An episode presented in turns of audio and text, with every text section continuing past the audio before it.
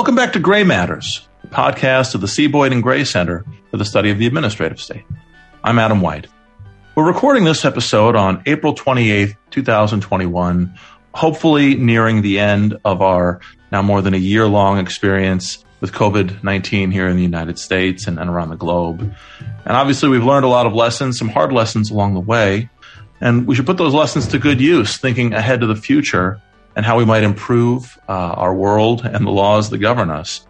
Now, months ago, I guess it was last fall, the Gray Center hosted a couple of roundtables thinking about lessons we'd already learned at that point from the COVID-19 experience. Some papers thinking about how we might better prepare for future pandemics, and other papers thinking about how to react in the future to emergencies when they occur. And so we're bringing those papers to you soon. Most of them are already posted online. And it's my pleasure today to sit down with two of the authors of some of these papers to discuss their research and their proposals for reform on questions of vaccine development. And obviously, given all that's transpired, especially in recent months with the vaccines, there's a lot of interesting lessons just from very, very recent history to delve into. But first, let me introduce the speakers, and then we'll move on to the discussion. We're joined by Sam Halabi. He is the University of Missouri's Manly O. Hudson Professor of Law, as well as a scholar at the O'Neill Institute for National and Global Health Law and the Center for Global Health Science and Security at Georgetown University. He teaches and writes on national and international law on the control of infectious diseases. And we're also lucky to be joined today by Kristen Jacobson Osenga. She is the University of Richmond's Austin E. Owen Research Scholar and Professor of Law, teaching and writing on intellectual property, patent law, law and language, and legislation and regulation. And I might add, she's a senior scholar here at George Mason University's Center for the Protection of Intellectual Property. Now, before we jump into the specifics of your papers, we ought to give the audience at least some sort of general background information on vaccine development in general, so they'll have a point of reference as we talk about your specific research and suggestions for reform. Sam, put you on the spot. Could you perhaps just give us a very general overview of how vaccines are developed and what the regulatory framework for that looks like? Yeah, happy to. A lot of people are familiar with the story with Edward Jenner and sort of identifying cowpox as being a kind of latent form of smallpox that you could administer to people and prompt their immune response. And for about a century and a half after that, the approach didn't change much. So you identified the pathogen, you either tried to kill it and administer it to people with prompted immune response, or you ran it through a series of chemical treatments to attenuate it and prompt immune response without making somebody sick. In the last 20 years, sort of computerized models have given us more sophisticated approaches. And the current COVID-19 vaccines, or at least four of them, were really developed with much more honed and sophisticated methods. So they actually prompt the human body to produce the thing that we used to treat through killing or through sort of chemical treatment to prompt an immune response. After that, sort of after you've tested in animals to make sure it isn't sort of, so it doesn't cause people to be sick or die. It's given to about 20 people. That's what we call phase one to make sure that it's safe. And it's given to about 200 people. Again, you're trying to find the right dosage level, make sure there's no serious side effects. And then finally, phase three, which can be anywhere from 2,000 to, in the case of COVID-19 vaccines, 60,000, to really test for those rare serious adverse events that can follow immunization. Even at that, as we've discovered with the COVID-19 vaccines, there's some you don't catch until they get to the 1 million, 10 million, more than 10 million mark. But that is the long and short of how they're developed. In the U.S., it's the FDA. In Europe, it's the EMA. There's about 17 what we call stringent national regulatory authorities. There are four vaccines for drugs that go along with the producers every step of the way, including checking things at manufacturing facilities. So none of the current COVID-19 vaccines are what I call fully licensed. They are all authorized under emergency use authorizations, and that's where we stand today. Sam, reading your paper on the risk of side effects and the liability for that, one thing you point out, which I hadn't thought of, but I'm glad you pointed out, is that there's just a fundamental difference between developing a vaccine versus developing other pharmaceuticals, right? Because with other pharmaceuticals, you're creating them to treat people who are sick, so you have a sort of you have a universe of people who can try this to see if they get better, as opposed to a vaccine where the whole point is to test these things on people who are healthy in the first instance and then see what happens after that. Yeah, they're sui generis, sort of legally and medically, in the sense that we're giving a medical intervention to people who are otherwise healthy. And that's sort of a lot of where the kind of controversy rises, ethically, legally, philosophically. That's exactly right. That's fascinating. Kristen, anything you want to add to that overview? And just to add on one more question before we jump into the specifics, you, like Sam, wrote your papers in the middle of it all. And I would love to hear your thoughts and then Sam's thoughts on what it's like to how do you go about the work of researching and publishing as a legal scholar on an issue that's really, again, in the middle of things. Kristen? Yeah, so Sam's overview is fantastic. The only thing I would add, only because it helps push my paper along, is that process of the multiple phase trials and the development of the vaccine initially, it's very expensive. It takes a lot of time and it's very expensive. So you could probably guess that from the layout that Sam gave, but just to make it perfectly clear, it's very, very expensive. So to the other question, Adam, writing academic scholarship on a hot issue in the middle of the hot issue. It's hard because it's a moving target. Even the paper that the Gray Center has posted of mine, I wrote it in the summer and fall when we didn't even think a vaccine was coming anytime soon. And then, I made some changes and updated it in February. Again, with the idea that I might personally get vaccinated sometime in August, maybe if I'm lucky. Well, I'm fully vaccinated now, and it's remarkable how quickly everything has gone. And writing scholarship to keep up with that is almost impossible. So my paper is basically passé now, and I mean it's not.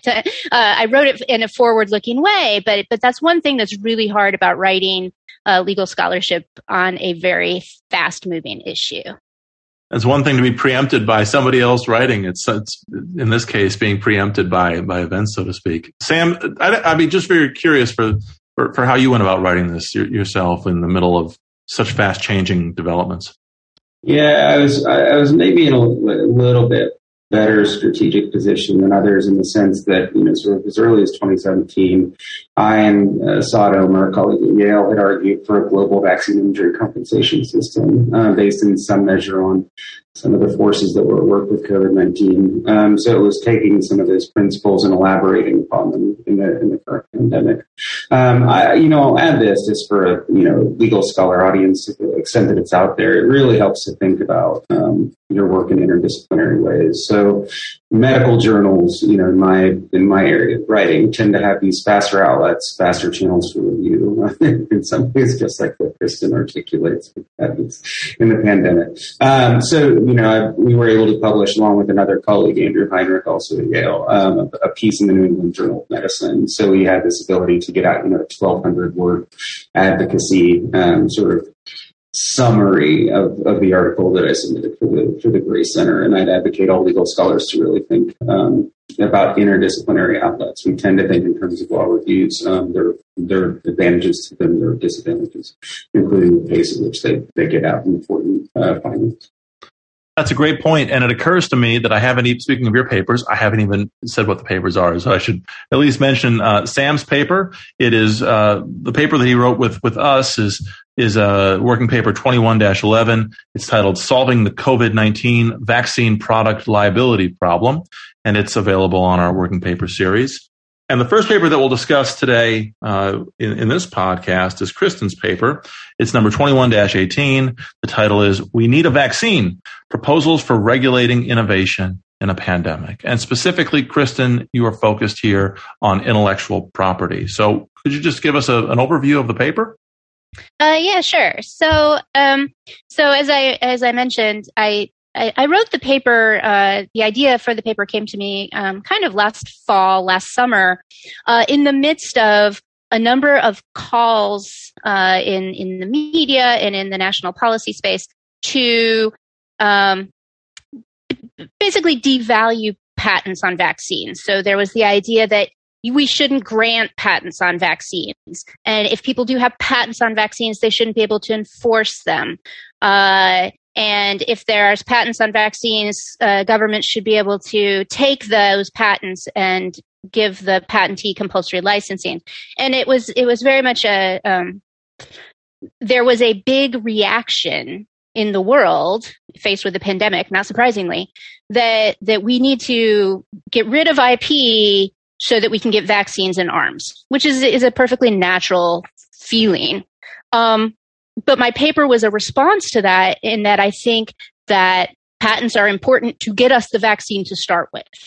And so patents, basically there's a wide swath of literature that talks to both sides of this, but there's a wide swath of literature that basically says, patents drive innovation, particularly in fields like vaccine development where it's uncertain.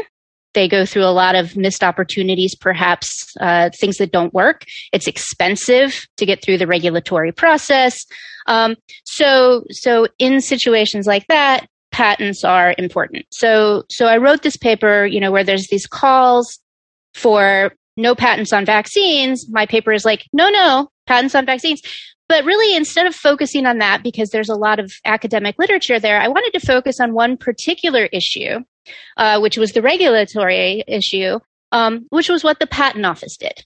So in the midst of all of these calls to devalue or take patent rights, the United States Patent and Trademark Office actually instituted a program to expedite the review of patent applications that covered COVID-19 related inventions. Okay. And so that's really cool. So this is kind of like the opposite of taking away patent rights. This is actually getting patent rights sooner. And so it currently takes approximately, on average, just about 2 years from the time you file a patent application until you get a patent. And so this program, the COVID-19 Prioritized Examination Pilot Program at the Patent Office that was instituted in May of 2020, said that if you're filing a patent application that's related to the treatment or prevention of COVID and you're a small company, you could get your patent in 12 months instead of 2 years. Okay. And you're like, well, is that even an incentive? Like, big deal. So what? You get your patent a little bit faster, but particularly with respect to vaccines and other COVID-19 related inventions, its highest value is probably at the outset, right? We're not going to be super excited about COVID-19 treatment 5 years from now, hopefully. God, I hope not, right? Yeah. But we are really excited about COVID-19 treatment prevention now, right? And so the faster you get the patent, the more valuable the patent is to you. So it actually is a good benefit. Patents also facilitate licensing, which means that the inventor can, license it out to a number of different manufacturers, which would also help get the COVID treatments and prevention things out. So that's the program that was put into place that I was reacting to. And basically I said, that program's really great, but it's not good enough. So I don't want to spend too much time talking, but let me tell you the four things I think that they needed to do with that program to make it better and also in a forward-looking way, because as I mentioned, otherwise my paper's no good anymore. So, I'm just going to talk about three of them, but the three that matter to the Patent Office. So the first thing that I think that's wrong with what the Patent Office did with this prioritized examination thing is limiting it to small firms. So it's limited to small and micro entities. But the problem is, in my mind, is that these small and micro entities, and there's a very logistical definition of what these mean, but basically it's firms of less than 500 people, and there's some other limitations on it. These are the companies that are going to be less likely to have the resources to develop vaccines and to go through that long, extensive testing program that Sam laid out. Also, if you collaborate with an entity that isn't a small entity, you lose your small entity status. And one of the things that we've seen through the vaccine development is collaborations. And so basically this prioritized examination program, the way it's currently set up and its limitations, means that it's really not available to the very types of companies that would be most likely to be developing vaccines. Second thing is I think So we should open it up to all firms, no matter your size. You get to jump the line, jump ahead of, you know, people filing patent applications on plows and things like that. The second thing I suggested is that also, because we're seeing such great results from collaborative efforts, is that if you're a collaboration, you should get to jump ahead of the front of the line. So anybody who is working on COVID-19 things should be able to jump ahead of the line, no matter of their size. And if they're a collaboration, they should get to jump to the front of the line. It's like double jumping, like in checkers or something. I don't know. And that's just to recognize the value that what we were seeing through the summer and fall was collaborations were really driving the best sort of innovation. And so recognizing that and getting them their patents even faster is a benefit. And then finally, and I'll wrap up here, is that this should not be a pilot program. Instead, what they should do is they should write this as a permanent part of the PTO regulations, that as soon as the World Health Organization or the CDC or some other governing institution determines that we are in a pandemic or otherwise in a national health emergency, these collaboration boosters and jumps to the head of the line aspects should just kick in, just instantly. And the reason being is if it's a permanent part of it, then the patent office isn't going to have to reinvent the wheel the next time the next pandemic comes down. And companies will be looking ahead thinking, oh, hey, we can get in fast at the patent office. We already know we can. And so they'll be incentivized to, you know, get on to the innovation necessary and get it filed with the patent office sooner because this will just be part of the permanent PTO regulations. So, Adam, I'll stop talking now. That's all fascinating. And I'd be curious to hear Sam's thoughts on this in just a moment. But just a practical question, Kristen. You said, the crux of all this is the way that the PTO went about prioritizing certain applications, jumping the line, so to speak. Could you add any color on what that meant in practice? Was it really just, did they have to add more staff? I mean, did they actually have to ramp up more operations to get this done? Or was it really just as simple as just sort of slotting applications in the way you maybe let an airplane get to the front of the line for takeoff? I'm just curious whether this is the kind of thing that required a significant additional investment in sort of government capacity, or if it was just sort of rearranging what's already going through the pipeline. Yeah, so it really didn't require a whole lot of rearranging at all within the patent office. And even making it permanent wouldn't necessarily involve any sorts of extra resources, because really it's just instead of you being the 52nd patent application examined, you're the first, and everybody else just scoots backwards in line.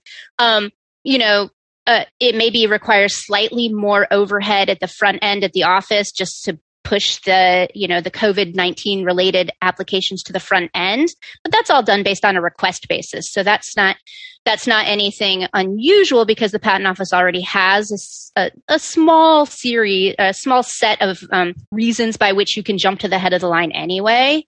If your inventor happens to be old and about to die, you can jump to the front of the line so that he can participate in the application process, things like that. They've also has kind of fallen out of use now, but they've had prioritization with respect to HIV and AIDS treatments, with bioterrorism. And so there's other places in the patent office where the same thing already exists. So it's not really a bunch of overhead. It doesn't require a whole lot of extra resources at the patent office, maybe an extra, maybe a person at the front end just in scooting people to the head of the line, but otherwise not an expensive incentive. Yeah, I was curious because my own sort of minuscule contribution to the debates surrounding regulation more generally in the early weeks of COVID was I wrote a little op-ed that got a little bit of attention calling for sort of government-wide momentary reconsideration of enforcement priorities across agencies, saying to, now is not the time to change rules, but maybe now is the time to just temporarily change the way that certain rules are going to be enforced, just to have agencies use some flexibility to recalibrate what they're doing for just the moment. Of course, that's controversial. And I guess my last question, Kristen, is when this pilot program was originally proposed or announced? Was it very controversial in the industry? Were the ones who you'd like to see sort of brought into this program going forward, the bigger players and those who were in collaboration, did they criticize very much the decision to keep them on the sidelines? I mean, I don't mean to put you on the spot, and it was a year ago, so I don't expect you to know off the top of your head, but if you recall anything from that, I'd be curious to hear it. No, I think it kind of flew under the radar. I think the big players had other concerns on their mind with the calls for compulsory licensing and the march-in rights available through the United States government. And so I think that's where the focus of the big players were versus this regulatory aspect. The vaccine companies and developers, I mean, they're already jumping through so many regulatory hoops at the FDA that the patent office kind of feels like a much lesser hoop. And the fact that they might have to wait a little longer, I think, is a smaller concern in their mind, but still something I think that's valuable if we could offer it. This is fascinating. Sam, I appreciate your patience. Given all the work you've done in the area of vaccines in general, I'd love to hear your reactions to Kristen's paper or anything you'd like to add. Yeah, absolutely. So I agree with her, her assessment that tailoring the program to size is, well, I would just find it curious. I think she just, she sort of assesses it as being an unnecessary restraint. But just given the way that diagnostics, therapeutics, and vaccines are developed, it doesn't seem to make a whole lot of sense, I don't think. It is not the time window for a small or medium-sized player that is playing the role of the barrier for their participation, right? It's their finance relationship with the bigger players. I agree with her 100% to the extent that the program is used. I think that you can come up with other threshold screening devices, but the size of the entity doesn't make a lot of sense to me. And I also think that it's really a valuable contribution to think through, not just what USPTO does, but sort of how all federal agencies, and I guess to your point as well, Adam, how they prearrange their relationships in preparation for health emergencies and maybe pandemics specifically. I've done a lot of work on the relationship between FDA and USPTO. So this is not the only place where they sort of interact, right? Sort of the names of drugs, the names of vaccines, right? So you go through a trademark process at PTO, you go through a regulatory process at FDA, sort of never the twain shall meet, and it just causes headaches for everybody. So USPTO and FDA can work together on preparatory pathways more than they do now. Same with CDC. And in fact, some of my writing has been on the relationship between CDC and USDA, right? So USDA has much broader authority over animal health, for example, than anybody else does. And it is, of course, in animal reservoirs that we're likely to see the next pandemic emerge. And so it makes more sense for all of those agencies to be better coordinated than they are. But Kristen's contribution is really important. Kristen and I have not had 2 conversations about her paper. So as for the audience, I will just say this. You can't understate the role of the FDA as regulator in this process, right? So patents are a piece for sure. Financial innovation is a piece. But the regulatory approval part, which stands separately from patents, is also a really important interface to address. That's all interesting, and it raises an interesting question in itself, Kristen. How do you see this, the relationship between the PTO and these other parts of government, especially the FDA, but also the CDC? I mean, sort of both in general, but then as things have played out over the last year, I mean, do you have any additional observations on how those two agencies have worked either together or at cross purposes, or have things been sort of proceeding along fairly well and unremarkably? I think I'd have to agree with Sam. They kind of exist in silos, and they work together less than I think they should. There's places where there's a definite there could be some synergies that don't seem to come together. I don't I personally don't spend a lot of time outside of thinking about the patent office. I don't think about the FDA until I wrote this paper this year. So I'm kind of coming to the party much later, and I'm not as well versed, but it doesn't seem, at least from my experience with studying the patent office, that they play well with anybody. I don't know that the FDA plays well with anybody either. So it's not, I don't think it's the patent office's fault. I think they're in silos and they have different purposes and they don't really see where the connections are. Well, even just in focusing specifically on the PTO, I agree with Sam. This is a fascinating paper and a great contribution. We're really glad to be able to have it up on our website, and I hope that it does spark conversations for reform. A little podcast can never do justice to the full content of the paper, so I really encourage our listeners to look for the paper on the website. As with Sam's paper, which we'll turn to next. Sam, what did you write about? So my paper was focused on sort of, and I know that they're in the background of this conversation, sort of all of the arms of Operation Warp Speed, right? The effort by the U.S. government, probably specifically defense and health and human services to promote vaccine development and distribution as rapidly as possible. And my paper is all about sort of how it's fine to emphasize those ex ante components, right? Sort of giving the firms the resources they need to develop, sort of giving them facilitated access to people, right? So we facilitated visas to foreign citizens who had expertise on vaccine development or manufacturing capacity, to facilitate certainly sort of specific chemical components that the firms said they lacked, especially in the beginning days. But just as importantly are the ex post factors that go into availability. And in the paper, I really emphasize sort of the indemnity for serious adverse events following immunization.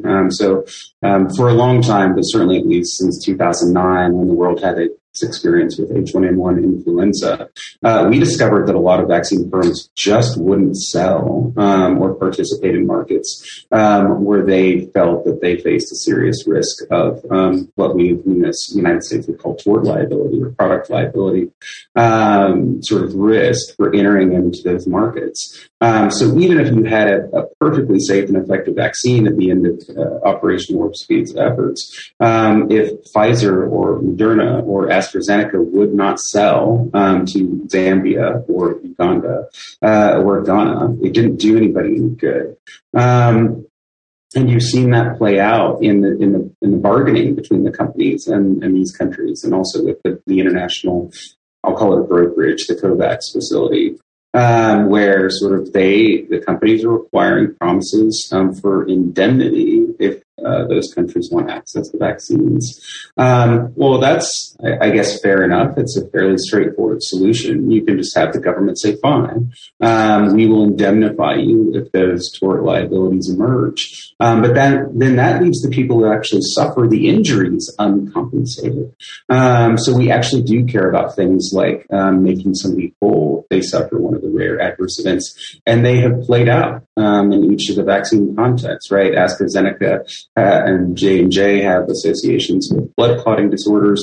Pfizer's vaccine is now at least being investigated for heart inflammation. And that, sort of we have to expect rare events like that. We experience them with almost every vaccine. And so my paper proposes an international solution to that problem, establishing a global no-fault compensation system for who suffer vaccine injuries. And so it works on the model of sort of the Boeing MAX crashes. It works on the model of the Deep Horizon oil spill, where we don't use litigation in the courts, or at least we deprioritize litigation in courts, and create a system where there is a table where people can receive compensation. They submit a simple form.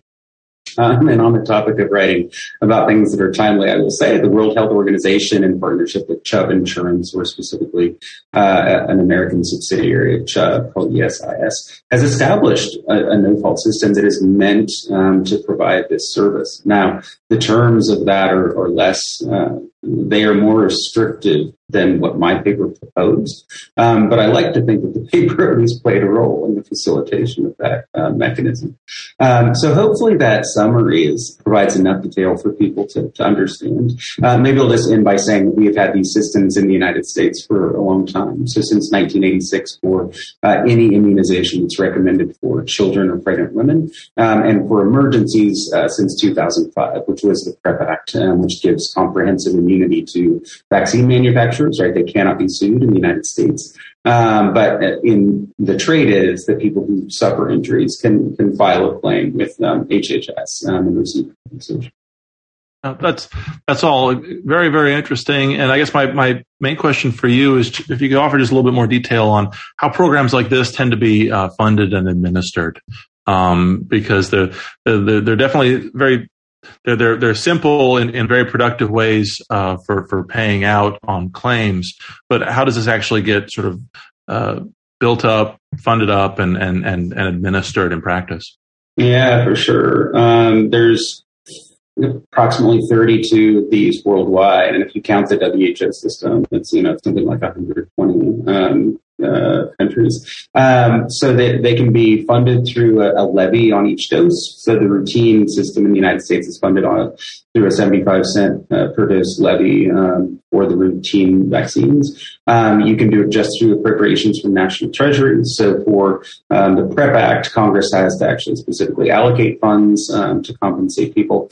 And in some countries, it's essentially run as a kind of they purchase insurance, right, through a third-party insurer, right? They pay a premium, and those insurers pay out if there's a vaccine injury claim. Some of them have the vaccine manufacturers contribute to the fund, right? So every manufacturer who sells in the market has to contribute to a single pot of money. So those are the main ways of financing, right? It's either per dose levy. The manufacturers paying some sort of pro rata way, or it's just dedicated through national funds. Thanks for all that, Sam. Kristen, do you have any thoughts on Sam's analysis and his paper? I'd love to hear them. Yeah, no, I thought it was so interesting. I would admit, I don't really think much about this. In fact, the first thing I thought when I was reading Sam's paper, and I've heard him present it before too, is back when I started clerking at the Federal Circuit, down in the basement, they have boxes and boxes from the vaccine cases, from in the old days when the vaccine cases were more prevalently coming through the Court of Federal Claims and then through the Federal Circuit. And so just boxes of vaccine claim documents. And I was just like, wow, what is all this stuff? And I was reminded of that when I was reading Sam's paper. I'm like, oh, yeah, okay, yeah. Now that's what those boxes were for. So it was really interesting to me to read this. The thing that that kind of struck me, and I don't know, Adam, if I'm allowed to ask Sam more questions, if that's part of this, is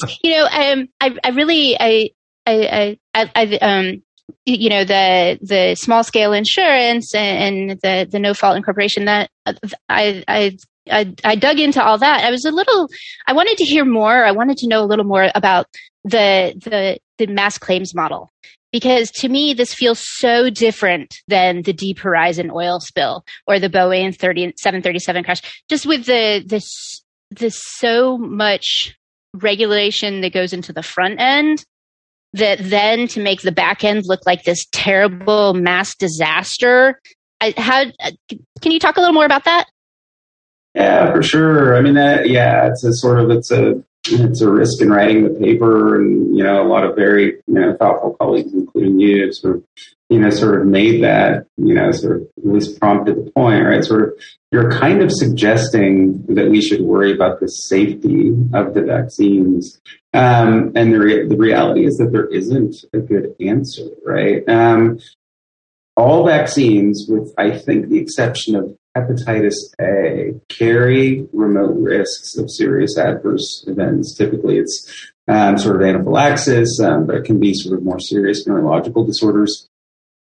And I don't think anybody is served by trying to pretend. I mean, it's sort of like, all of us already know the acrimony that surrounds vaccination in general, right? I don't think anybody is served by mischaracterizing sort of the realities and risks.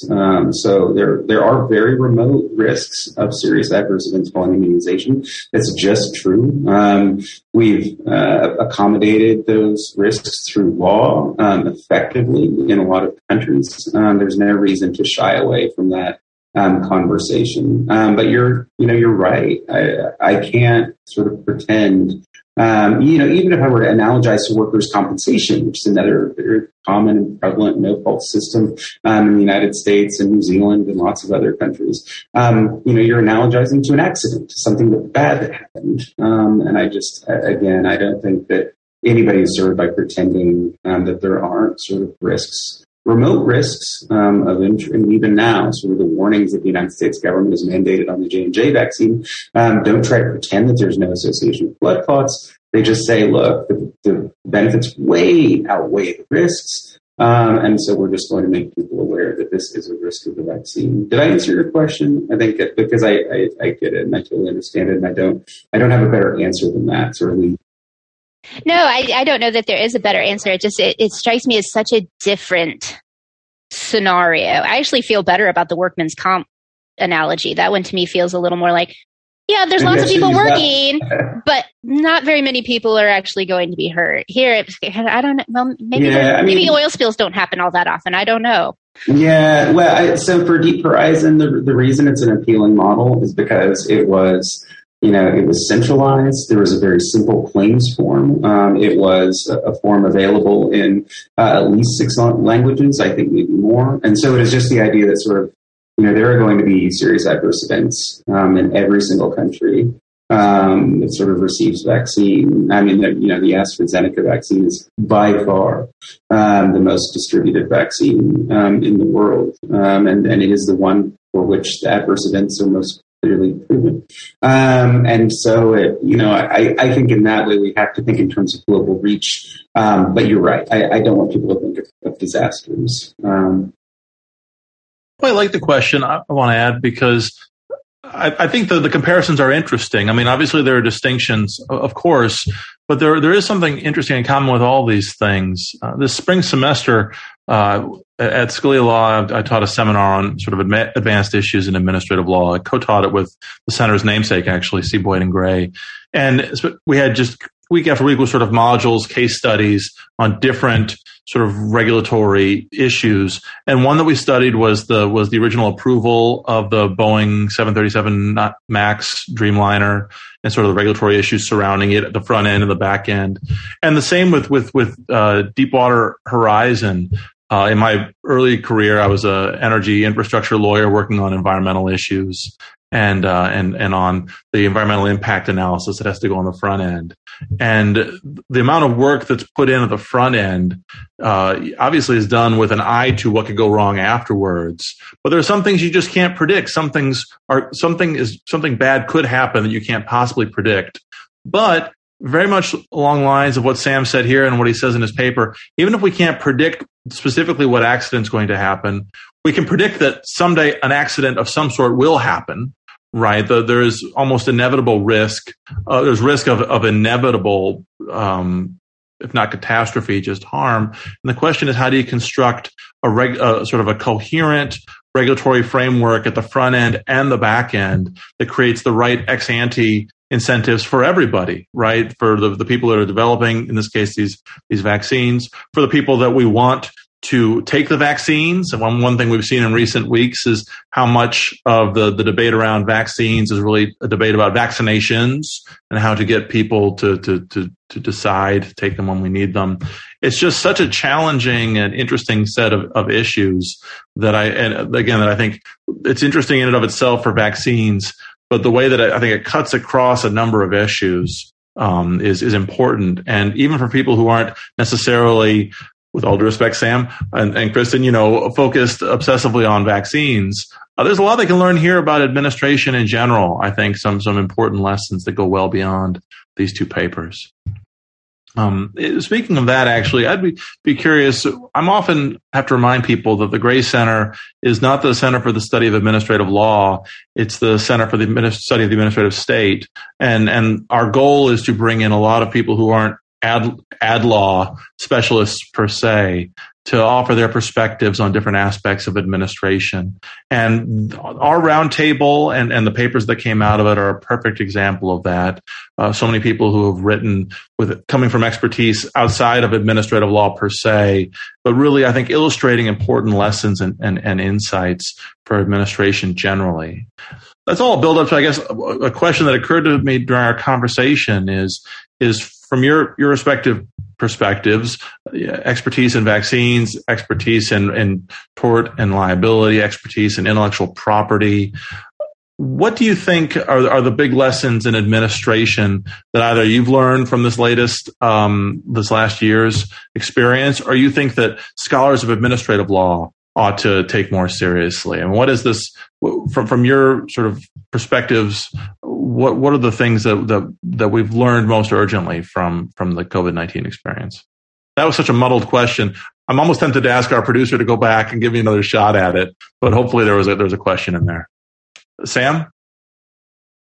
Yeah. I think that there's, I think the biggest takeaway, and certainly from the perspective in which I write, is that there are private sector actors of such importance that there needs to be something like a utility analogy, sort of regulators can deploy. And to some extent, you can think of sort of Dodd-Frank analogies, right? You can think of this sort of too big to fail analogy. But the reality is that the vaccine market, depending on the product you're talking about, is sort of it's extraordinarily concentrated, and it is extraordinarily important to sort of individual, national, and global public health.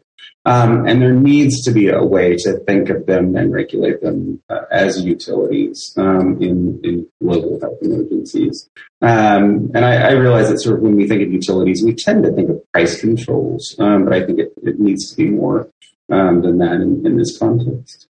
And by the way, are you referring specifically to the pharmaceutical companies, or are you talking about the pharmaceutical companies and insurance companies? What's the universe of companies that you're talking about here? Yeah, it could potentially be all of those. I certainly have the pharmaceutical firms in mind, right? So Pfizer, AstraZeneca, sort of GlaxoSmithKline, Sanofi, sort of you can think of Moderna as a little bit of an outlier, but the reality is that Moderna, brought its product to market largely in partnership with NIH, which is an enormous pharmaceutical company. But it's the big logistics firms, right? It's FedEx, it's DHL, all of them are playing critical roles in the distribution of the vaccines, the airlines. Sort of. And I say that because it's also sort of good to think through as we plan for the next pandemic. We lost a lot by not having all stakeholders at the table. But for sure, I'm thinking of the pharmaceutical companies in answer to your question, Adam. Thanks, Sam. Kristen, hopefully there was, in my muddled question a moment ago, I hope there was something in there that's worth responding to. Yeah. I don't know if I'm going to answer your question, but I'll take a shot at it. I think sometimes when people think about the administrative state, and certainly I teach our first year legislation and regulation class. And so I'm introducing new law students to agencies and administrative law and the administrative state. A lot of times the way that we're looking at the administrative state is what you can't do. You can't pollute the air. You can't sell drugs that are unsafe. You can't advertise your stuff falsely. Like this is what agencies do. They tell you what you can't do. And I think one thing that maybe we can pull out of this, not that the patent office did a stellar job of it or anything with respect to the pandemic, is the administrative state can also pull some policy levers to incentivize people to do things, not just to not do things. And maybe we need to think more broadly about how we can use our agency powers to make people do good rather than to stop them from doing evil or bad or whatever. Those are both better answers than the question itself. So both are appreciated. Maybe we'll end on this question. Obviously, as we discussed earlier, it's a challenge, an interesting challenge to write about these things in the middle of the scenario unfolding. And of course, now the policy and reform debates are happening at the exact same time. On the one hand, I suppose a crisis like this focuses policymakers' minds and confronts them with problems that need to be solved. At the same time, I suppose we should always keep in mind the old line that hard cases sometimes make bad law, and sometimes the moment of crisis is not the best time to reflect upon reform and a path forward. And so my question is this: as there's debate around the things that we've discussed today and prospects for reform, do you think the debates today are in a place where policymakers are in a good position to move forward? Or do you think some of the reforms that you proposed are going to take a little bit more time for the sake of public education or just policymaker education before Congress acts? Kristen, I'll let you go first on that one. Okay. Yeah. So actually, I would throw it out a little more. Well, no. I will answer your question and also make it a little more global. One of the last fall, we had a lot of calls to devalue intellectual property to get vaccines out there. Well, the vaccines are out there now. And yet the calls are still there and are still very loud. So we have India and some other countries have petitioned the WTO and the WHO to devalue patents and intellectual property. You have conversations that are happening in the United States government about whether or not they should interfere with patents on vaccines and other medications. And I think that the part of the problem with the debate happening in the midst of the pandemic is that the goals are not necessarily aligning with the conversation. And what I mean by that is what we want is everyone to get a shot. But the discussion about whether or not you shouldn't have patents doesn't get a shot into everybody's arm, because there's a lot of steps in between that have nothing to do with patents. We have distribution, we have infrastructure, we have liability, like Sam talked about. We have a thousand things between the patent and your arm. And so I think the danger of having the debate, the policy reform discussion in the middle of the pandemic is we're skipping steps. And we're just saying, if we get rid of patents, we get shots in arms. And it's like, whoa, wait a second. There's 37 steps in between. So I think there's a danger there. Now, are we going to have a different conversation when there's no more pandemic? I don't know. I don't know that they're going to not skip those steps, because those steps are so easy to skip because they're logistics and they're not sexy. And that I think is that maybe during a pandemic, we'll actually get around to looking at the logistics in a way that we don't look at the logistics when there's not a pandemic. But right now, even in the pandemic, we're not looking at the logistics. That's a very long, rambly answer. No, thanks, Kristen. Sam, what about you on the issues that you're focused on? Do you think the debates have ripened to a point where you'd like to see reform immediately, or is this a longer-term case for reform? Yeah, I mean, the debates have ripened. I think what I would say is that the evidence is not, right? So we have, one of the most, it's been horrendous, but valuable research opportunities, right, in the history of the world, right? You have, in a single year, the massive deployment of various kinds of public health interventions, some of which can be proven to have worked better than others. And so I think we need, at least a 5-year period, where the evidence, is crystallized, right? And researchers are allowed to do their job before, taking any significant, actions. For example, there's a conversation right now, led by the EU mainly, but there, others have joined about a pandemic treaty. That may be a good idea later. I think now is not the time to have that conversation. I will also say that I'm not, a lot of what we're going to learn are the limitations, going back to your first question about sort of the reach of the administrative state, right? So in the United States, we are reaching I think now a point where we are no longer facing a supply side problem on vaccinations. We are reaching a demand side problem on vaccinations. And sort of that doesn't, I mean, you can pass laws that encourage communication about risks and benefits. And you can pass laws that provide public funding for, you know, sort of advertisements about masks and distancing. But that is almost all you can do, right? So there isn't much in terms of the coercive force of the state. I don't think that's going to be vindicated. So a lot of the conversation has to be about sort of non-law sources of public health management. So those are the two things I would say in answering your question. Thanks, Sam. I'm sure that we will learn a lot even in the months and years to come.